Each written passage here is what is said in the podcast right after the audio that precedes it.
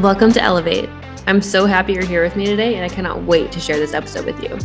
As an evidence based coach, mentor, and entrepreneur, I'm obsessed with learning and personal development as it's transformed my entire life, as well as those I get to work with. And to be quite frank, it's literally the entire reason this podcast exists to fuel your growth, gain perspective, and acquire knowledge. So, buckle up, friends. You're in for a treat. And as always, thank you for supporting me and the show so we can continue to elevate our own lives as well as those you share this with. Now, let's get into it. What's going on, guys, and welcome back to another episode of Elevate. And today we're going to dive in answering your questions. This is going to be all about toxic relationships, narcissistic people, those types of dynamics and relationships. And I do have Josh as my wingman here. So I have my own experience with dealing with people in a toxic dynamic. And so I don't want my answers to only come from my frame of reference. So I'm going to let him into the conversation and we're going to go ahead and dive in. What's going on, Josh? Not much. How you doing? I'm good. How are you? Good. Did you have a good weekend? I did. I, other than it's freezing here and it snowed in Texas and nobody here knows what to do about that. So it's like a little bit chaotic. People get really overwhelmed. Like they don't know how to drive. They don't have salt here, so it's just the roads are wild. Yeah, just like everything shuts down. It's just over. Yep. Yep, it's like COVID 2.0, like all the toilet paper, all the chicken, it's just like all of it's gone. Preparing for the apocalypse. Did you see that there I was alien sightings or whatever? No.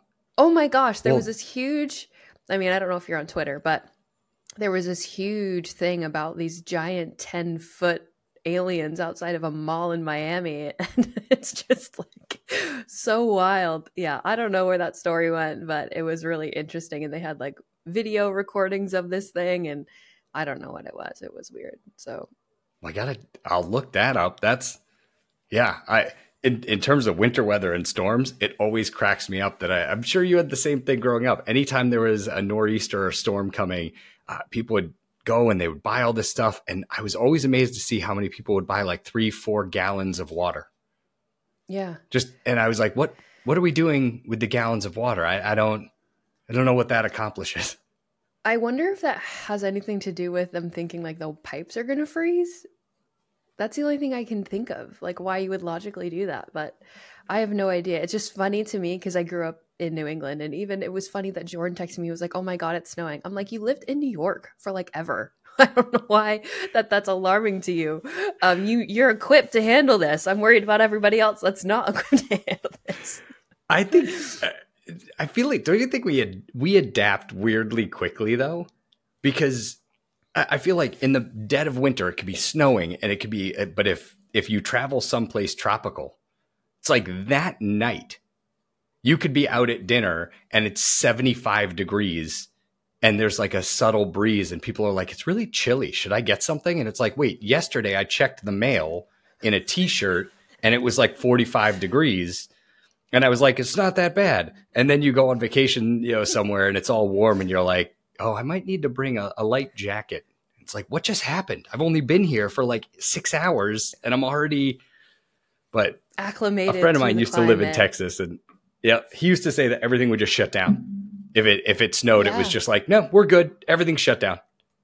Yeah, no, literally. That's how it works because people don't know how to drive. Again, they don't have the equipment. To, and you would think that they would have it after the freeze a couple of years ago, like just to have on hand, but they still like there's just no nobody knows what to do. And the worst is when people will go out and try to drive that don't know how to drive in snow, and then it's just a mess everywhere. It's just awful. Um, but I'm excited for today because I put a Q&A in my story and oftentimes when I post anonymous Q&As, I get a lot of questions around relationships. So I wanted to have you answer some of these questions because I have my own experience and my own frame of reference. And so I can only pull my answers really from that biased perspective. And so I wanted to throw some of these questions at you and see where we agree and then maybe where you can shine some light on a perspective that I might not have. Sound good? Fair enough. Let's. Let, I Q and A's are always fun. I know. I love to know, see I'm where people excited. go. And I like I like relationships obviously. We talk a lot about toxicity and narcissism, so I have a good amount of them because they're so broad. I I think we'll go deep on some of these. So we might get not get through all of them, but I'll keep a running list for future podcasts. So if you guys are listening to this and you want to ask a question for me or Josh, I'll leave a link in the description so you guys can submit them so we have a running library of the things that you guys want to learn. But to dive in with something hot and heavy regarding toxic relationships or being with somebody that doesn't treat me well or respect my boundaries. Why is it so hard to leave? I find myself continuing to justify their behavior even though I know it's wrong. Oh, all right. I told you it was hot and heavy right from the beginning. it, it, honest to God, you're you're so spot because I was like, "Ooh, what's it going to be?" And then I was like, "Oh crap! Yep. Well, so we're going to need a series for that one question."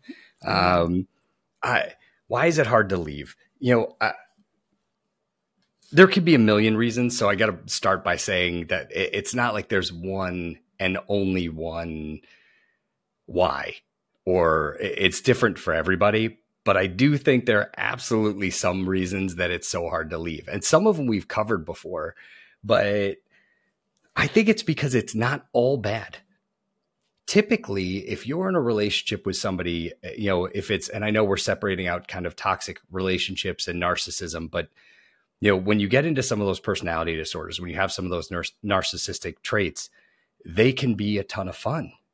And it's the intermittent reinforcement right? It's the fact that it can be so bad and then just when you think you're done just when you're like that's it. I can't do it anymore that's when something tends to flip and they can sense it or they know it. And then you get the good side of them.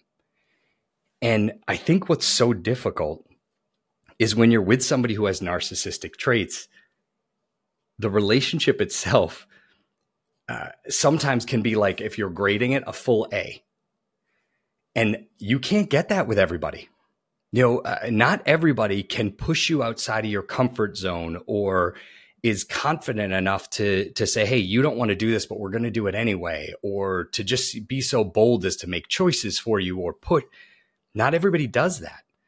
So if you have somebody who's a little bit more on that narcissistic scale they're more likely to push you outside of your comfort zone and that sometimes can be awful. Sometimes that means you end up doing things that you absolutely don't want and you're like how did i let this happen? Other times you can have an amazing time and be like, I wouldn't have done this. I wouldn't have done it if this person didn't essentially browbeat me into it and, you know, or, or bully or like kind of coerce. So the problem is that then you have that time and you're like, this was amazing and it was fun. They will always take that opportunity to hammer home how right they are. See, I told you, I know better than you. You wouldn't like you. They have all of these reasons why see if you listen to me, we would have more of this. And it's hard to not hear that and go, huh, we were thinking about going away and I got in my head about do I want to travel and do I want to do this? And, but then when that person swoops in and says, we're doing it, I don't care if you want to do it, we're doing, we're going to, and then you have an amazing time. Well, one, it's a self fulfilling prophecy a little bit because if you're doing something they want, you'll get their best. So if they're if they're the one pushing you to go do something, the reverse doesn't work. If you encourage or push them to do something that you want, they will be awful. They'll be miserable. They will ruin it for you because if it's not what they want to do and you try and coerce them, they will not participate. Everything will be bad. Every restaurant will be bad. Every hotel will be bad. The driving. But if you do something on their turf or on it's on their want or need list, the drive will be fun. They'll be happy. They'll get there and, oh, the hotel will be the best. You get the best version of them, which is partially why you like it so much. And then they bank that as a see, sometimes you think things are awful and you're wrong. And so what ends up happening is it messes with a normal person. It messes with an average person who's going to go, maybe there are times I'm not pushing myself. Maybe I'm the one that's you know, kind of the wet blanket. I've never said that phrase in my life, but you know, like I'm, you know, it it messes it, it messes with how you perceive your yourself, and then it goes back to being bad. And the challenge coming back to the grading system is when you go on that trip, it can be an A. like a full blown A, maybe even an A plus. And you don't get that with a lot of people. And you're not going to get that with somebody who's really, who doesn't want to push another person out of their comfort zone or is worried or, but it can also be a full blown F. So the range when you're in a, a, toxic relationship is that any given hangout at any given time, it could be an A or an F. That's an exhausting range because it means anytime you go out, anytime you have plans, anytime you do it, you don't know.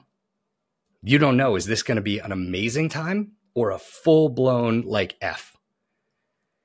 But what happens is if you step out of that, you might start dating somebody else or meet somebody else that is a solid B.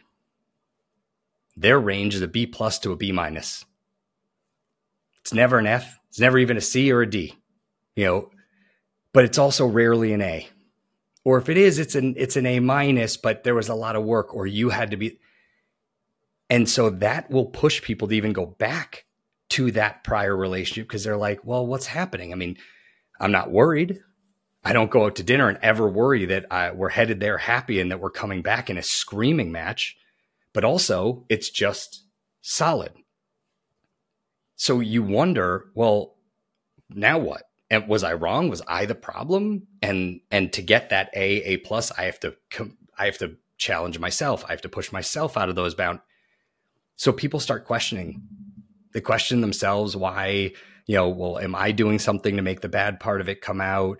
Am I only ever going to get those A A plus moments if I'm with somebody that I have to tolerate that it could swing the other direction and be really people don't know what to make of it. And so I think for, you know, it's hard. It's hard to get out of. Yeah. And from my experience and the way that I would answer this question for myself, and maybe people can relate to this, I think when you're dealing with somebody who, if we're going to, again, alongside this, the lines of toxic relationships like narcissistic personality disorder is not something fun that you can that you want to experience yet it's entirely thrilling if you're somebody who has never had somebody just be in awe of you or put you on a pedestal or think you're the most amazing thing in the world and you get that type of affection and attention, it's overwhelming. And pairing that with somebody who might have low self esteem, well, it feels amazing. It's like, I am amazing. I am beautiful. I am good enough. I can have somebody like this. They want to take care of me. They want to show me the world. They want to have these dates that are just over the top and amazing experiences that you've never even tasted. And so when you have something like that happen to you, and then they start to show their true colors on the other side of the spectrum where they need to control everything and they're always right and they don't argue to find solutions they argue to prove that they're right it it it makes you feel like well i don't want to lose the good stuff i don't want to miss those moments i want to keep doing that and so maybe i'll tolerate this maybe it is something i'm doing wrong maybe it is my fault um, because they've, you know, they always seem to be right. Or when they do push me out of my comfort zone and we have these experiences, they are amazing, right? So maybe I'm the problem. And you start to question yourself and you start to question what you're seeing and what they're saying and what's actually happening. And, but yet it comes with a reward if you tolerate it. And so you start to excuse it from happening because you're hoping that it will continue to manifest these really great connections and experiences. And most people who are narcissistic tend to be very captivating. They tend to be very intelligent. They tend to be very charismatic and fun and outgoing and spontaneous. And if you're not like that, maybe you're super structured and you play it safe and you don't put yourself out there that much, and somebody's kind of pulling that out of you. It's an entirely different world that you've now entered with this person. And like Josh said, they can be fun. They can be really, really fun, really exciting. But that doesn't come without a cost and even going back to what you said about dating somebody who's kind of like a B, like that's something that I've struggled with. Is like there's nothing wrong with them. They're great, they're steady. I don't have to worry about them. I know they never lie to me. I know they never step outside of the relationship. But like it doesn't bring that same excitement. It doesn't bring that same thrill. It doesn't bring that same spont- spontaneity or just and I will say from my experience as well, the people that I've dated tend to say things that you would never expect somebody to say. And they'll say it in the most charming, straightforward, even though it makes you uncomfortable way. Like and and that to me, at least initially, caught me off guard of like, you can look me in the eye and say that? Like no, no smile, yeah. no just joking, Kinda no like, laughing oh, it shit, off. You just said like, it. Yeah, like I'm dead serious. And for me, it was almost like who can have that level of confidence and conviction in that? Like I could never say those things out loud to somebody and be dead serious about it. Like I'd have to laugh it off or like play it, play it light, you know? And so there's just so many things about that type of personality that are truly just they suck you in. I, I don't know how else to say it, but it sucks you in and then and then you just want to continue to live in that thrill. So you overlook a lot of the red flags at first. At least that was my experience until it gets to a point where you've been isolated. They try to cut you off from your friends and family, right? They kind of lure you away from any support. And then they're the one that cares about you. That's why they're doing it. And so they can always justify their behavior in a way that's looking out for you, which also makes you question why it makes you uncomfortable. Like this person says that they love me and they care about me and they're just looking out for me. But I do want to have this relationship with my parents, but we did fight about that thing. And maybe they are right. Maybe they see it from a different way and I should trust them because if you don't trust them, then you're going to get yelled at. So you need to trust them. They command that. And because they are so charismatic and intellectual, the way that they can speak and, and dive into your emotions. And for me, it was a lot of time that they spent getting to know me and my desires and my fears and the things that I ultimately wanted from life in a relationship. And they kind of audited that so that it was like they could leverage those things that I desired, those things that made me uncomfortable, or even some of my past experiences, and then use them against me. And so that puts you in a corner to start continuing to question yourself, which again, like it's not, if you've never been in that situation, it's hard it's easier to say what you would do if you weren't in it. Like oh i would have just left if somebody ever did that to me or if i was ever in that situation that's what i would have done. But you have no idea until you get there and you think if you're struggling in understanding that you can't be hard on yourself for not knowing what you feel like you should have known. Like when i walk away when i walked out of those relationships because i've had two that were pretty bad like i held so much shame and so much guilt towards myself because I felt like I should have known better. I felt like I should. I, how did I get there? How did I allow this to happen? Like I, I, was raised better than this. I'm, you know, smarter than this. Like how do you tolerate that? What is wrong with you? And then you start berating yourself about what you should have known, what you should have done. And the problem with that is, if you knew then at the beginning what you know right now, you probably wouldn't have made the same decision. And so I think giving yourself grace through that experience is important because you you wouldn't have found out if you didn't go through that. So I don't know if you have anything to add yeah. on what I said. No, I think that it's also very often it doesn't start with that proportion. It doesn't start with the proportion of more of those bad to good, which is also partially what I think messes with people. It starts off dramatically positive. When you first meet somebody, and if they are that toxic or that narcissist, in the very beginning, there's a huge allure, right? There, you get all of the charm, all of the charisma, all of that attention, and all of that no bullshit interaction. There's no, oh, I'll wait a few days. There's no, you meet that person and they're like, I have to go out with you. Eh, eh, like, when can we go out? And you're like, what just happened? I'm face to face with somebody. They didn't ask for my number. They didn't, they outright, like, no fear of rejection, said that you have to hang out. There's something very appealing about it because in that moment, and I know we've talked about this a bit before, but for that narcissist, you are their need. They want you. And when they want things, they think they should get them. So their entire energy and goal is is getting you, is meeting you, is spending time with you. So they'll dote on you. They'll pay attention to you. They will focus on you and there's no games. It's kind of a, well, can we go out tomorrow?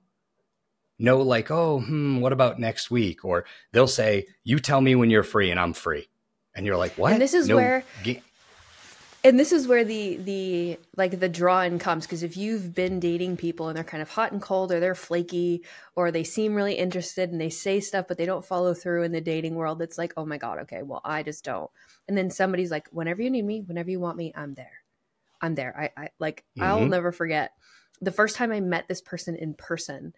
They sat me down and told me that they loved me and they asked me where I wanted to live. And it was just like that level of conviction of like, I'm going to marry you. We're going to have kids. Whatever you need, I'm going to take care of. like I've got you. You're taken care of. I'm so confident about you. I'm so confident about this. And we hadn't even known each other for that long. It w- but for me it was like wow, he's really serious. Maybe I need to be really serious. Maybe I need to catch up to speed. Maybe I'm the one that's pull- holding us back right now.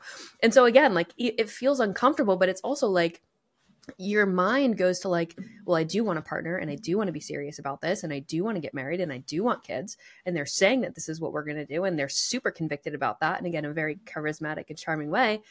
It's like, well, okay, well, maybe I need to let go. Maybe I need to just do this. Maybe we need to move in together. Maybe we need to, you know, whatever yeah. we need to do.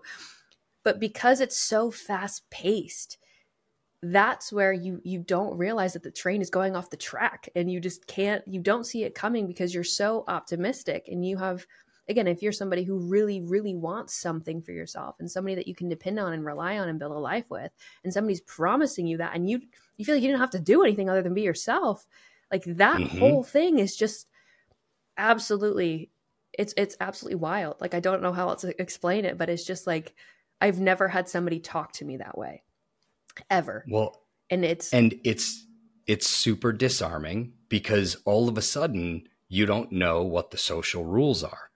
So when somebody says to you, right, like if you meet somebody and they are just immediately and date number one saying, you know, that, that somebody loves you, wants to marry you and have kids, that that's one extreme. That's an intense, you know, but very often it could be anything. It could be that you have plans to do something, you know, with friends that weekend and they're like, you have to cancel them. I can't I can't wait a week before we get together. Like I well, what's interesting is if somebody just casually said, Hey, are you busy this weekend? You were like, Yeah, I have plans with my family.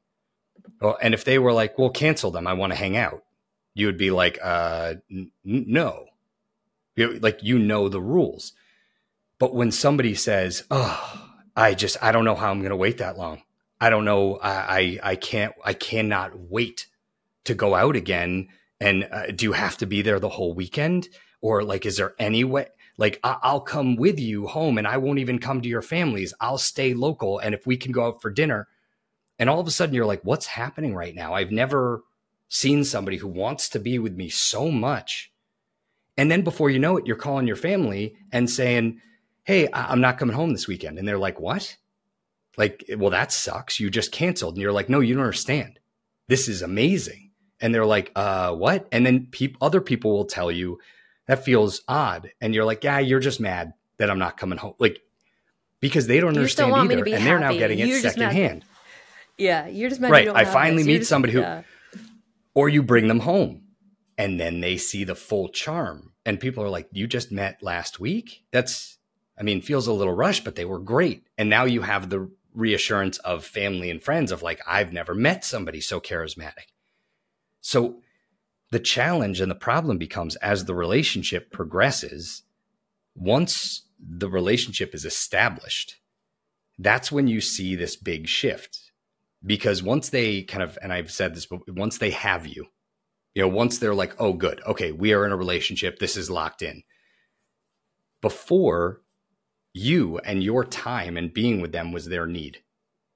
Now they have you, you b- switch to being their target, their need, what they want and desire to another part of their life that is responsible for helping get them what they need and want. So you're now a conduit to their needs getting met. So all of a sudden there's a shift from, oh, I just, I couldn't go that long without seeing you. Like, can I come to your family's event? Where all of a sudden you're like, I'm inviting somebody to a family event and I don't know why. Well, cut to however long later, and they're, well, you're not going to that. What? And you're like, well, I went to this and I went to that and I, and I want to stay home and I want to do this thing. And, and you're like, what just happened? Where is this shift? And in the whole notion of why do people have trouble moving away from it? And I know it's going to be an odd example, but think about if you go to a restaurant, a new restaurant, and the first time you eat there, you have the best meal you've had ever. And you're like, holy crap, this place is unreal. Well, then, yeah, you're going to want to go back. And then if the second and third and fourth and fifth time you go to this restaurant, every time it's amazing. And then you show up on a sixth time and it's not good. Well, you've had six meals there that were substantially better than any other meal you've ever had at a restaurant. So when you have one bad meal, are you going to be like, done, it's over? But no, you're going to be like, uh, I'm going to go again. And then you go back the next time. And if you're like, okay, it wasn't as bad as time number six, but it still wasn't as amazing as the first few. Well, you're going to go back again. But then if you have an amazing meal and you're like, weird. Okay. So I had six really good meals, a couple not great. And then this one, once you, once you've established, I love this place and it can make the best whatever, like that I've ever had. You want to keep going back even when it starts to be not great or it's inconsistent, if every once in a while you get this specific dish that you love, you're going to keep going to that restaurant. And sometimes you'll be disappointed, and sometimes you, unless it's awful. So, in a relationship standpoint, if you're dating somebody, there is always going to be for everyone a threshold. Past that threshold is kind of a somebody does what, you know, somebody cheats or somebody does everybody has their cutoff where they're like, hey, if this happens, I'm done. Well, that's where if you're in a toxic relationship and it comes really close to that, but there isn't an overt, very specific, this happened and we're done, it gets confusing because people will kind of be like, oh, like, I know it was bad. But then you have that person telling you, like, well, partially it was your fault. This was kind of your fault. That was kind of your fault. Like, you know, the reason that that didn't go well was not really my fault. Right. Well, it gets confusing. You're not sure. And you almost wish that they would do something horrible so you could be like, oh, thank God, that was so clear. And now I can get rid of them. But they don't. It's like almost like bad enough. And then they bring it back. It's just not so cut and dry. You've talked about this before. Um, and I think this is regarding uh, your narcissistic lecture reel that you did. Yes. So I want you to outline that a little bit before I dive into the actual question. Okay. So a narcissistic lecture, and, you know, uh, the whole idea is I think that when two people have a conversation, in general, what you're striving for, an ideal interaction, is that there is understanding. We understand one another's points. And ideally if there's a decision making point or even if it's just a topic is that we agree. So in an easy interaction we understand one another and we agree with each other great we move forward. A healthy disagreement is when there's understanding but not agreement so i understand your point you understand my point but we don't agree in a healthy relationship, when you have that, you can say, well, you understand and I understand you, and we just don't agree on it. So now what do we do? That's where people have to work through compromise or decide what's relationship ending, what's not. A narcissist is not interested in, in, in understanding your perspective. In their mind, they are always right. Always. So, what that means is if you don't agree with them, they are not interested in hearing your point of view. If you don't agree with them, their baseline core assumption is you don't understand. Because if you understood, you would agree because they're right. In their mind, they are right. So if you disagree, it means you don't get it. Right? That's where they'll get very dismissive. They'll talk to people like they're stupid. They'll make comments like, you know, and so the challenge becomes they just want to keep explaining their point because in their mind, they're like, oh my God, how many different ways do I have to explain this to you for it to kind of light bulb moment for you to understand how wrong you are? And that once you understand, you'll agree. They don't have any capacity. So they will listen, but they are not listening to try and truly understand your perspective because they, in their mind, know they're right. So sometimes they will give you a turn to talk because they understand social norms and they understand if they want to talk again, they have to give you an opportunity. So some of them will say, okay, go ahead, explain it to me. Help me understand your perspective. So already they're starting off by saying, like, okay, dumbass, like, let's see if you have a single valid point, right? So some of them then just tune out and don't listen because they don't care. Others do listen, but they're only listening to basically poke holes. They're using it so they can refute your points or use your words against you or try and find a time where you know, you said something happened on Saturday the first time and you said it happened on Monday the second time. And then they want to use that almost like an attorney or a litigator trying to destroy your argument.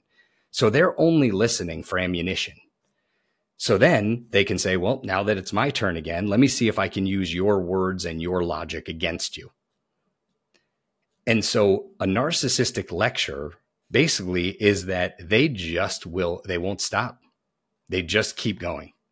And one of the things that's really exhausting is if you just agree, if you hit a point where you're like, oh, you know what? I want this argument to stop. So fine, I'll just agree. You would think that that's enough. It's not. They want agreement, they will accept it. So if you're trying to decide where to go and you ultimately say, fine, we'll go to, we'll go to the restaurant you picked. They're like, good, finally.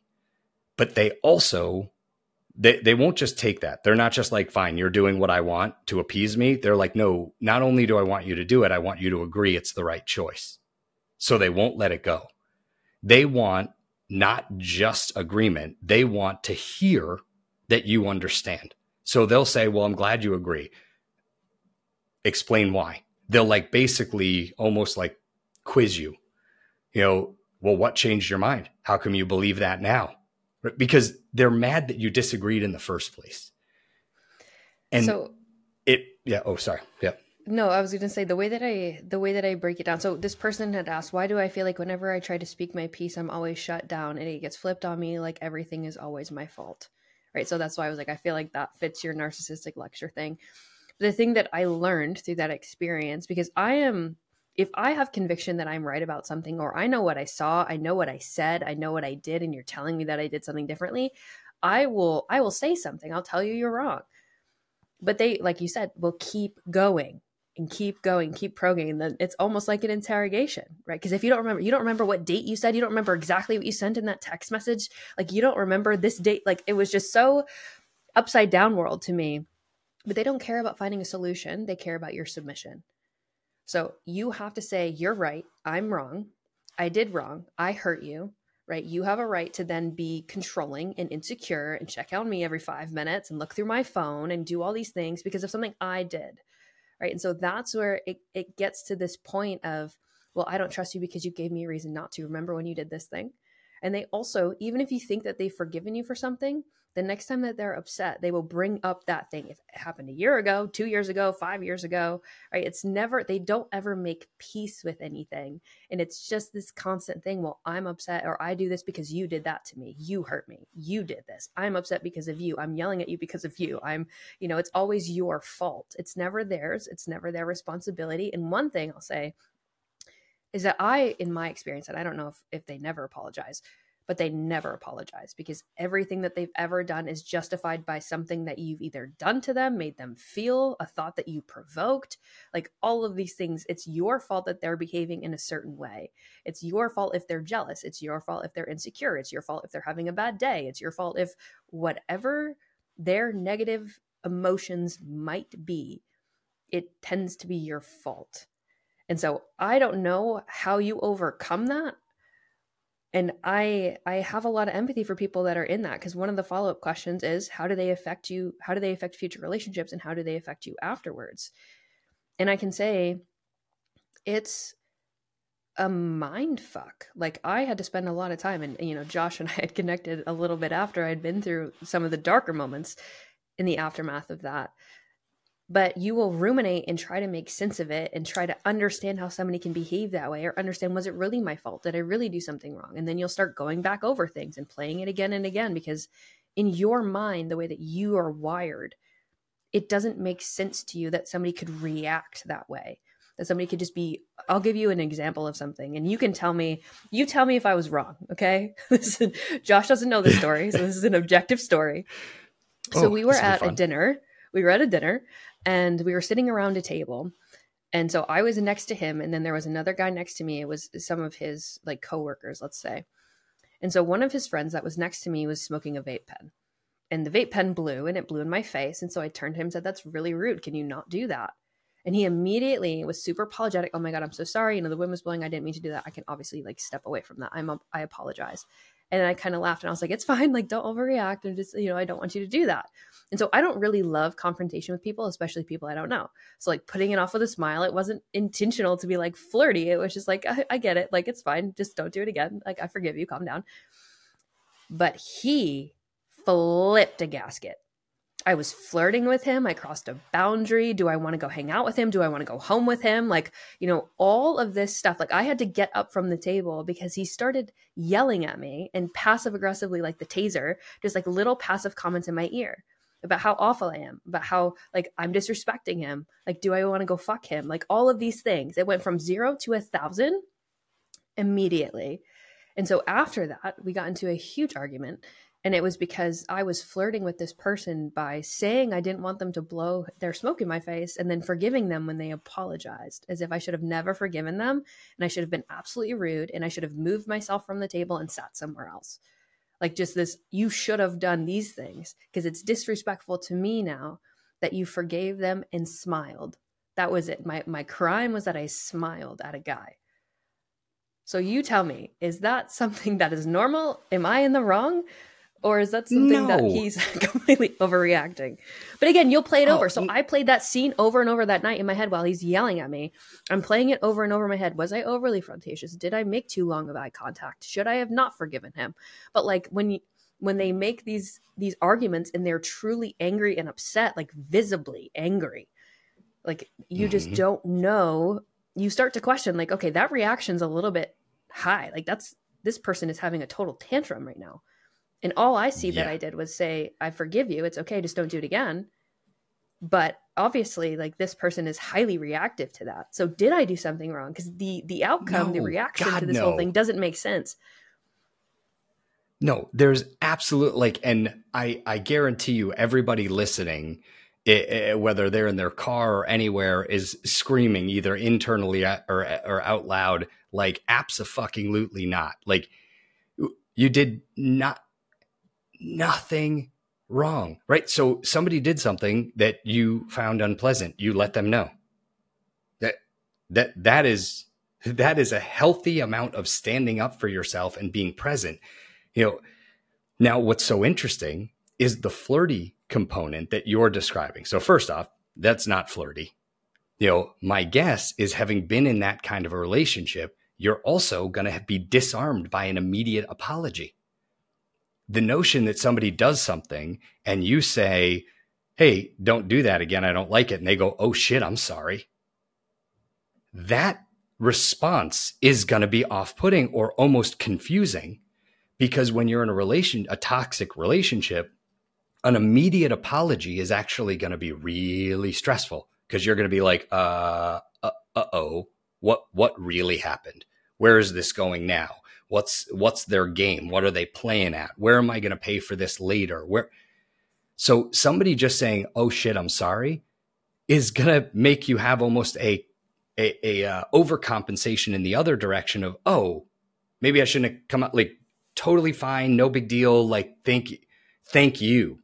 Right? It's like, "What? Thank you." Like you don't need to thank somebody if they made a mistake, you called them out on it and they apologize. That's an ideal interaction right? If I step on somebody's foot and they say, ow, my response is going to be, oh my God, I'm sorry. Like, that's it. They don't have to thank me for apologizing but when I'm the one that did something wrong, even if it was an accident. Now, once that person's foot doesn't hurt anymore, and they're going to be able to be like, no big deal. I get that it was an accident. Fine. But no, you were doing absolutely nothing wrong. And this is where we move from the idea of just dating a narcissist to the borderline personality disorder component.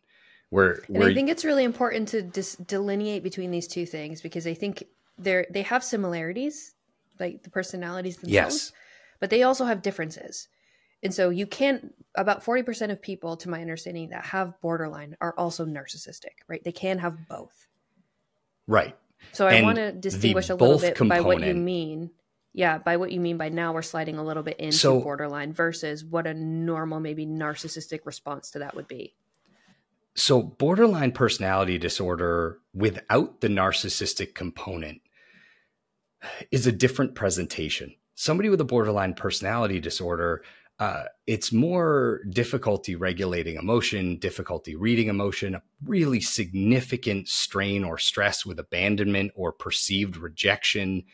So they have a tendency to lash out because at all times they're they're comparing themselves to others. They're almost, you know, they have an incredibly high need for validation and attention and they're easily hurt and their gut is kind of push back or push away and they have a component of this hey i i know what i know or uh, i sometimes will talk about for for a borderline life can be really exhausting because emotion and fact are often confused for them an emotion is experienced identical to a fact. So if you have a really good friend who wakes up one day and they're mad at you and they don't know why, right? A normal person is going to go weird. I don't know why I'm frustrated or upset or like what's going on or maybe something happened. A borderline if if if they wake up and they're mad at you, they immediately assume you did something. They believe with their entire heart, well, I'm mad at my friend because they, they something happened. Otherwise I wouldn't be mad. So they mentally search like a Rolodex of what have we been through? What have we done until they can find a potential reason. And then, so you might get a call or a text from that friend that's like, I've been trying to keep this to myself. But you know, like, you know, a month and a half ago when we did this, you said the following and it really hurt me. And you're like, what? Like that, it was six weeks ago and we've hung out, we've talked, we, everything's been fine. And they're like, I know, I was trying to keep it in. And this is always the friend that you're like, they keep nothing in. This is the friend that you could be on a group text chat with and you make a joke and then you get a side message from them saying, Hey, I can't believe you said that. You know, that person in and of itself can just be a tough friend or a tough person in your life because they they have a lot they have a high need when you add in the narcissism component if you combine narcissism because pure narcissism uh, when we come back to that whole idea of understanding and agreement, uh, they primarily just want agreement.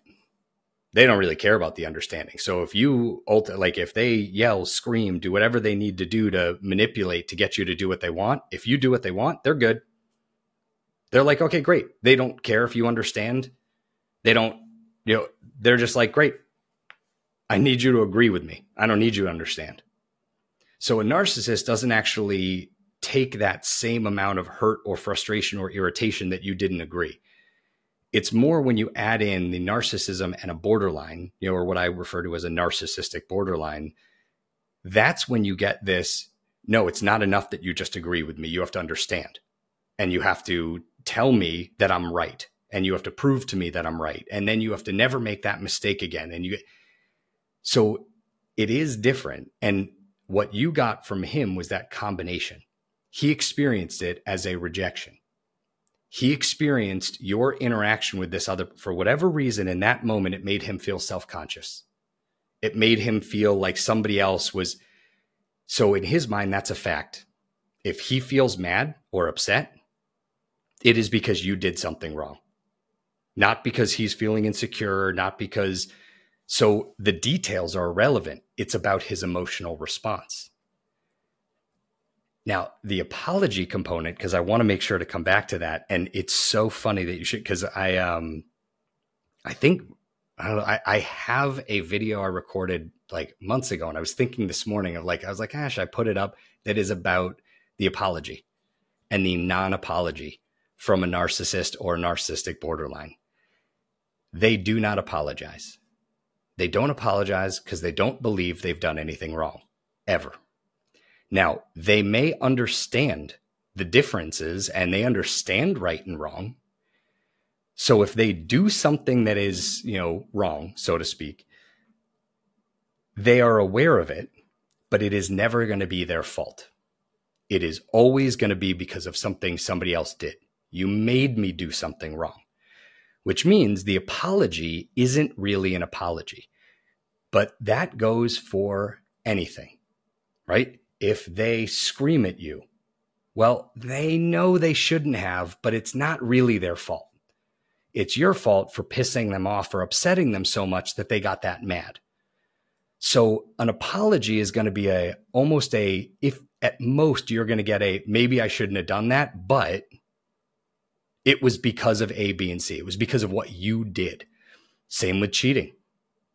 If a toxic person cheats, they know that's not right, but they will never apologize because they're going to say, like, well, I did it because you did this, this, and this which means, sure, did I do something wrong? Technically. But in my instance, it's not wrong. It's your fault. And if you hadn't done that, I wouldn't have done this. So they'll never apologize because it doesn't matter what it is. It's your fault. If they borrow your car and they go to pull it out and they hit the side of the garage, they won't apologize. They will be mad at you. Well, why did you park the car so far to the left? What? Like they don't know how to just say it was an accident. I did something wrong. It's never going to be their fault. You know, it's always going to be a like, well, I'm sorry, I messed it up, but you shouldn't park like that. You know, they will always have a reason. I was gonna say, and I have a library of examples that are just like that. I mean, one time we were walking through the zoo and somebody said, like, oh, you're a beautiful girl. And I said, thanks we argued for probably an hour and a half because I said thanks and I should have said fuck off or nothing else. And it's one of those things where every time, like I, he told me point blank, if I'm jealous, it's because you made me feel that way. Right? I'm upset because you made me feel that way. I didn't do this, you did that. And now I need you to say you'll never do it again. And this is how you're going to function. And this is what you're going to do. And this is how you respond. Like just some of that stuff. And again, if you I kind of blinded by the love bombing phase, we'll call it, because it's so just like dopaminergic and it's addicting and it's just this whole new experience. You're like, you, and you haven't, I mean, in my situation, I hadn't dated in a really long time. So I was like, maybe this is proper etiquette of dating. Like maybe this is what is required to have long term. You know, I didn't know. And I was like, okay, well, I'm willing to kind of examine my behavior. But I remember even one time he got really mad because something stupid and he punched a wall and i was like you're scaring me and he's like you're making me act this way and it's just one of it's never like just to agree with what you're saying is it's truly never their fault even with the cheating thing he got mad because i have lots of guy friends and i said love you because i always tell my friends i love them like i do love them but he was like that's wildly inappropriate that's cheating that's you know all these things and then he ended up you know a lot long story short like stepping outside of that our relationship and it was my fault. You said you love these people. You're doing this. That's fucking cheating. So I can cheat too. How does that feel? And it's, it is, that comes from that insecurity. It doesn't appear as insecurity. It comes off actually as, you know, almost like a, complete and total strength of conviction. They believe it so intensely.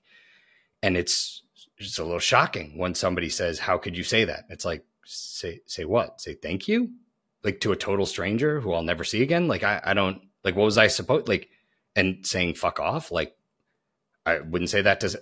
So it is more about in that moment he felt insecure, and you know the challenge is what he wants, right? And we've talked about this, right? Like they that a a, a narcissist. Uh, they don't target people that they feel like are easily manipulated or victims or no they they actually tend to target people that are highly desirable they target people who others want because they think they're amazing so they think they should have the best. So they want somebody that other people are going to be jealous of right? Because that's where the value is. The value is if other people want some part of their life right? If other people think they're they're doing amazing if other so in essence, they're going to go after people that they're like one uh, are often confident or outgoing or extroverted or put themselves out there or that other people are drawn to and like because they're like okay well then that's the kind of person i should be with. And they also are drawn to people who are natural accommodators or people pleasers. Because if they start dating somebody who is equally strong-willed and just says no then they'll be like well then you're awful and they break up but if they start dating somebody that they throw all of this affection on and that person is like well this is spectacular and as a result yeah i'm super flexible i'll do whatever you want you know like oh you wanted to go away this weekend i didn't want to but i don't care i'll go they are getting their need met also because they're like, well, this is great. I have somebody who'll do what I want. And if you're a natural accommodator, well, a narcissist or a narcissistic borderline, if you're trying to decide where to go to dinner, they know what they want. So if they say, Do you want to go to A or B? And you say, Whatever you want. And they go, I want B. They're like, Great. That's how it should be. And it's great for the accommodator because a natural accommodator cares more about, I just want the decision made. That's the stressor. Like we have to figure out what we're going to eat. Once the decision's made, that's relief. Secondary is the like, what am I going to eat and where are we going? Right. It's kind of, I just want the decision made. So if you're dating somebody who just says, like, well, this is where we're going to go, it's actually very symbiotic in the beginning. It works for both people. The narcissist gets what they want, and a natural accommodator is going to be like, that's freaking awesome. They just stepped right up, said what they wanted, like, and we went out. Like, we didn't waste more than three seconds on where we're going it just it, it can't last it can't be sustained because down the line there's frustration of how come like i'm always the one that has to pick how come i'm always the one that does well because that's what they want that's the way they've set the rules they've chosen somebody who is going to say hey whatever you want i'm good i'm flexible i can be happy in any scenario it works for them in that setting but so they're more likely to go after people who are really kind and really giving and genuinely liked. They're not looking for like a like a weak target that they can manipulate. That's more when you get into kind of the sociopathy, psychopathy. Most of the time, no, that they, they want to be with somebody that they think is great. Then they're stuck. Because if they meet somebody who is genuinely great, genuinely uh, confident in certain areas, and they feel insecure. Well, now they're in this battle where they still want to be seen as the better one. They still want to be seen as doing better, as kind of being a little bit more successful, as being so. If too many people say, like, man, you lucked out, that will start to get to them. Some people see that as as great, right? If somebody says, "Oh my god, your partner is unbelievable," they're just like, "I know, right?"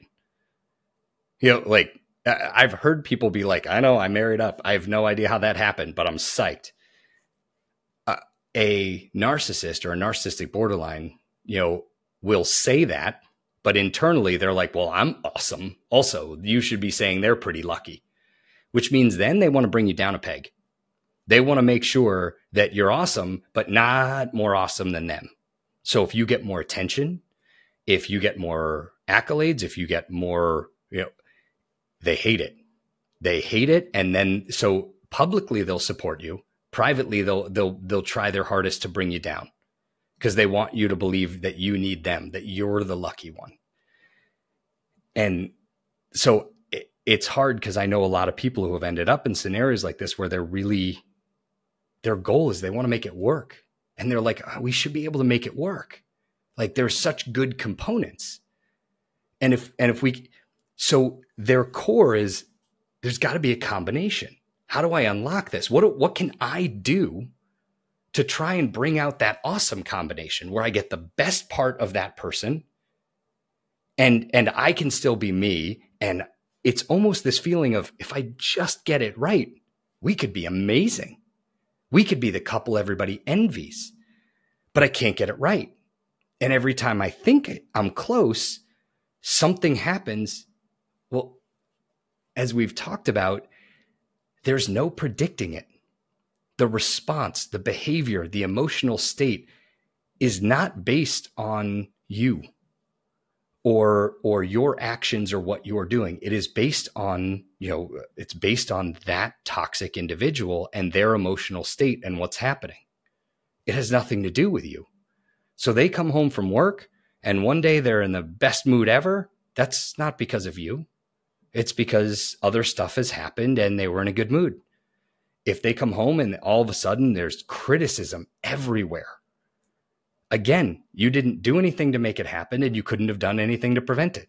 They were in a mood and it was going to come out. And your description at the zoo, I, knew somebody years ago. I can't remember where they were. Similar thing. They were in public somewhere and somebody made a comment, you know, about her being attractive.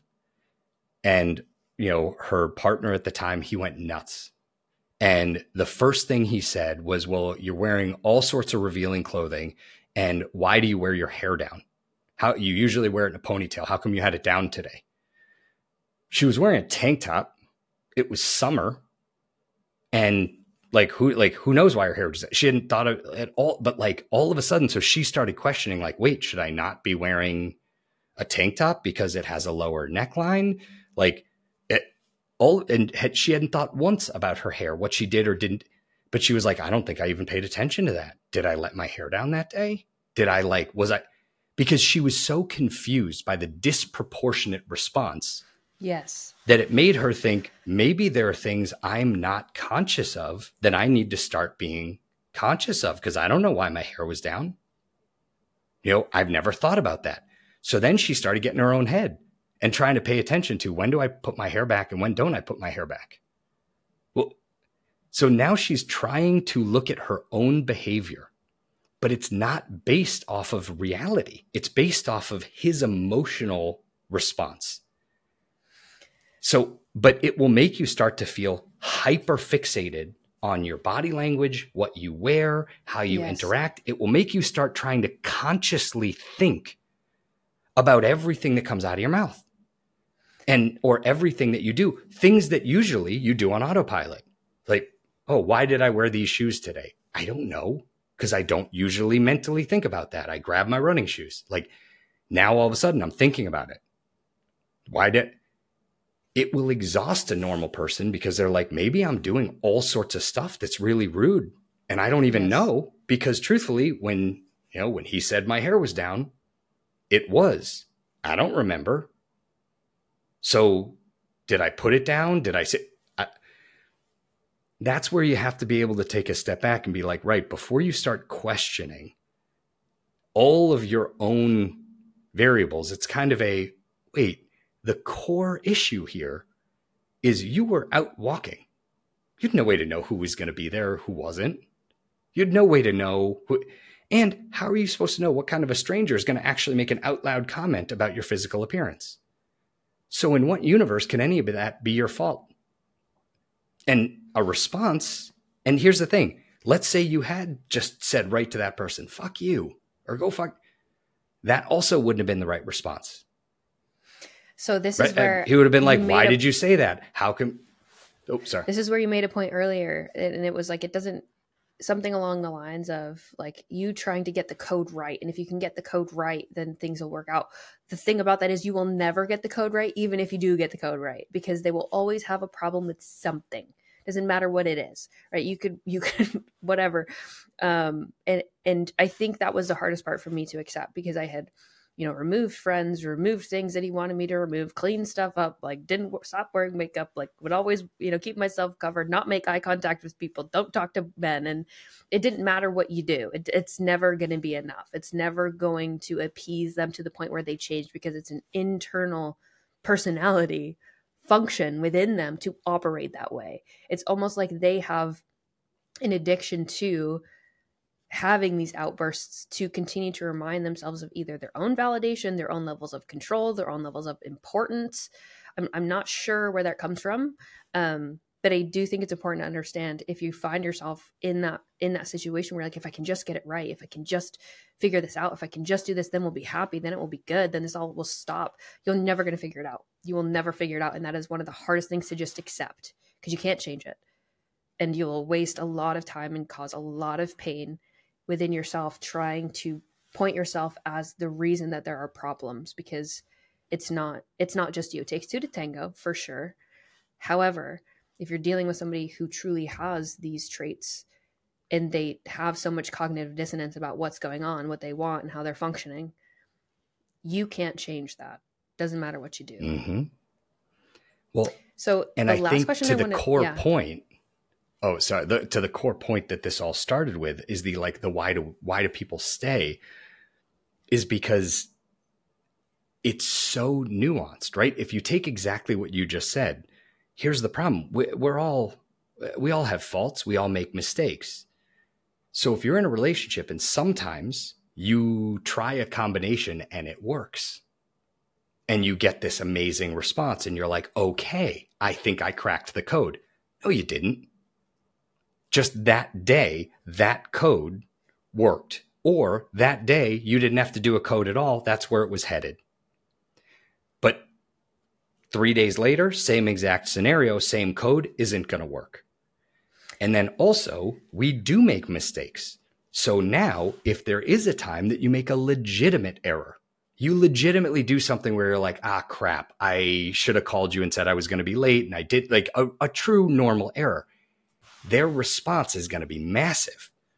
And in that scenario, you're like, I did make a mistake. They have a right to be upset about it. So now what you have is times that you make a legitimate mistake and you're over criticized for it. Times you didn't make a mistake at all and you're criticized for it. Times you tried to manipulate a situation to tr- to get the best out of them or not create problems and it went great. Times that you didn't even know there was stress, but it blows up. So it gets super confusing because you're like, hey, I know I'm not perfect. I know I'm making errors. So, but I don't know what percentage are the things I'm bringing, what percentage are the things they're bringing, what, and sometimes it's good, sometimes it's not. It's hard to see when you're in the middle of it and your kind of internal goal is, I think I'm supposed to try and make this work. Right? When one of the things I think holds people up more than anything is the idea that a relationship ending is a failure. Hmm. Because then Yeah. people's core assumption is if a relationship isn't going well, I'm supposed to try and fix it. And if it fails or it ends, I've done something wrong. That just core internalized notion of, and, and then you add in that if you have somebody who has that charisma, everybody else isn't going to understand. Everybody else is going to be like, oh, but he seemed great. Or they seemed great. She seemed great. You know, like, and you're like, okay, well, so sometimes it's also trying to fight against that core belief that if a relationship has some real good to it, the only option is save it. Well, no, a relationship can have a lot of good. And if it also has a lot of bad, then saving the relationship isn't the only win. I would actually say it's probably the only lose is to say, no matter what, save the relationship. No, not if it's not good for you.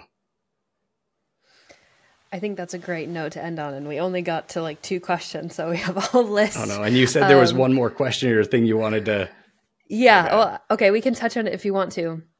But I think one of the things that I think is important that's really associated with this, and but this might be a, a podcast topic itself. So I'll I'll ask you the question and you tell me what you think. But how does this affect future relationships? What do they do to you, and how does this impact your mental health? Oof. Yeah, that's why I said. If you spend a long time, yeah, I mean the the headline of that is, of course, it's going to shift your perspective, because if you spend any significant amount of time in a relationship where you just don't understand the rules, and where you're like, hey, I can't predict when this is happening, or if you end a relationship and you're like, hey, I need to, I need to really change how conscious I am about everything I do. You know, right? If I've been criticized because I went to the grocery store and I didn't call or text to see if you need anything, or I'm criticized because I went to the grocery store and I texted too much to see if you needed something, or so I need to be very mindful about everything I do. Well, then when that relationship ends, you're still left with this hyper focus on your side of it on your like okay i need to be very aware of what i'm bringing and what i'm doing because i have set somebody off before.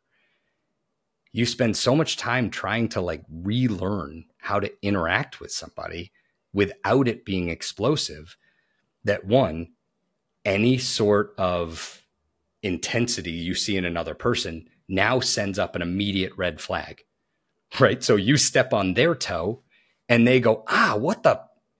You're going to be like, whoa, okay, I need out. And if they're like, oh, sorry, I swore, it just caught me off guard. And you're like, did it? Or did I just see your dark inner side, which I now believe everybody must have? Yep. Right. So that's the part that's hard is relearning, like, right, how do I throw out the rules I tried my hardest to learn to save that relationship that was not healthy and not apply those while also holding on to at least some new awareness to make sure that I'm also not explaining away red flags. That is the constant juxtaposition of so which one do I trust more? Um, and being with somebody like that for an extended period of time you learn hey, if I don't know, assume that it's bad. That's that's something we can delve into more you know when we have a little bit more time but yeah i mean that's at least the the, the headline the headline for the next one yeah because i have so much i could say about this just from my own experience but again i think it's good to talk to you with your experience and your understanding from more of an objective position. Um, so we'll dive into that topic next time guys. Uh, but again if you have further questions after listening to this or other topics you want us to discuss feel free to tap the link below and submit your questions. And we'll talk to you guys soon. Bye